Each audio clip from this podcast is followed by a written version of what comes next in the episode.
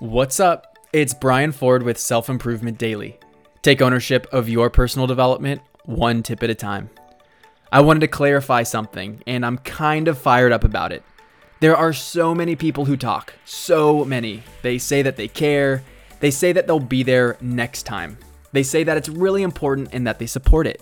Yet they don't show up and do it.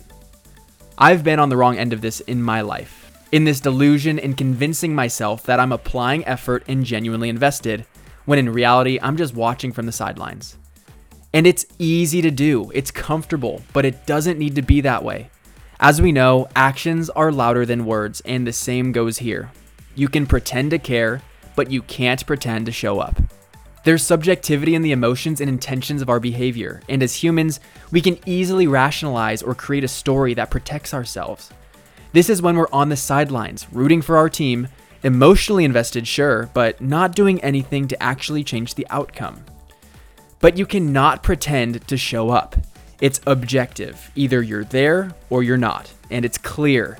And showing up means that you're physically present and choosing to allocate the time, energy, and resources you can toward the cause. Even if you show up just to check off the box, you're still there. And what I've found is Showing up is the hardest part. The motivation and energy and ability to apply yourself usually finds its way once you're in the right setting.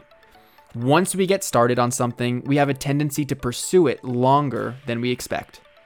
Every evening, I try to leverage this and open up a book. This is me showing up, simply opening the book. And the action of reading naturally flows from there because the stage has been set. If there's something you feel like you're faking or trying to get behind, think about how much of that time you're spending talking about doing it and how much time you're spending actually doing it. You can pretend to care, but you can't pretend to show up. Thank you for listening, and I'll see you next time on Self Improvement Daily.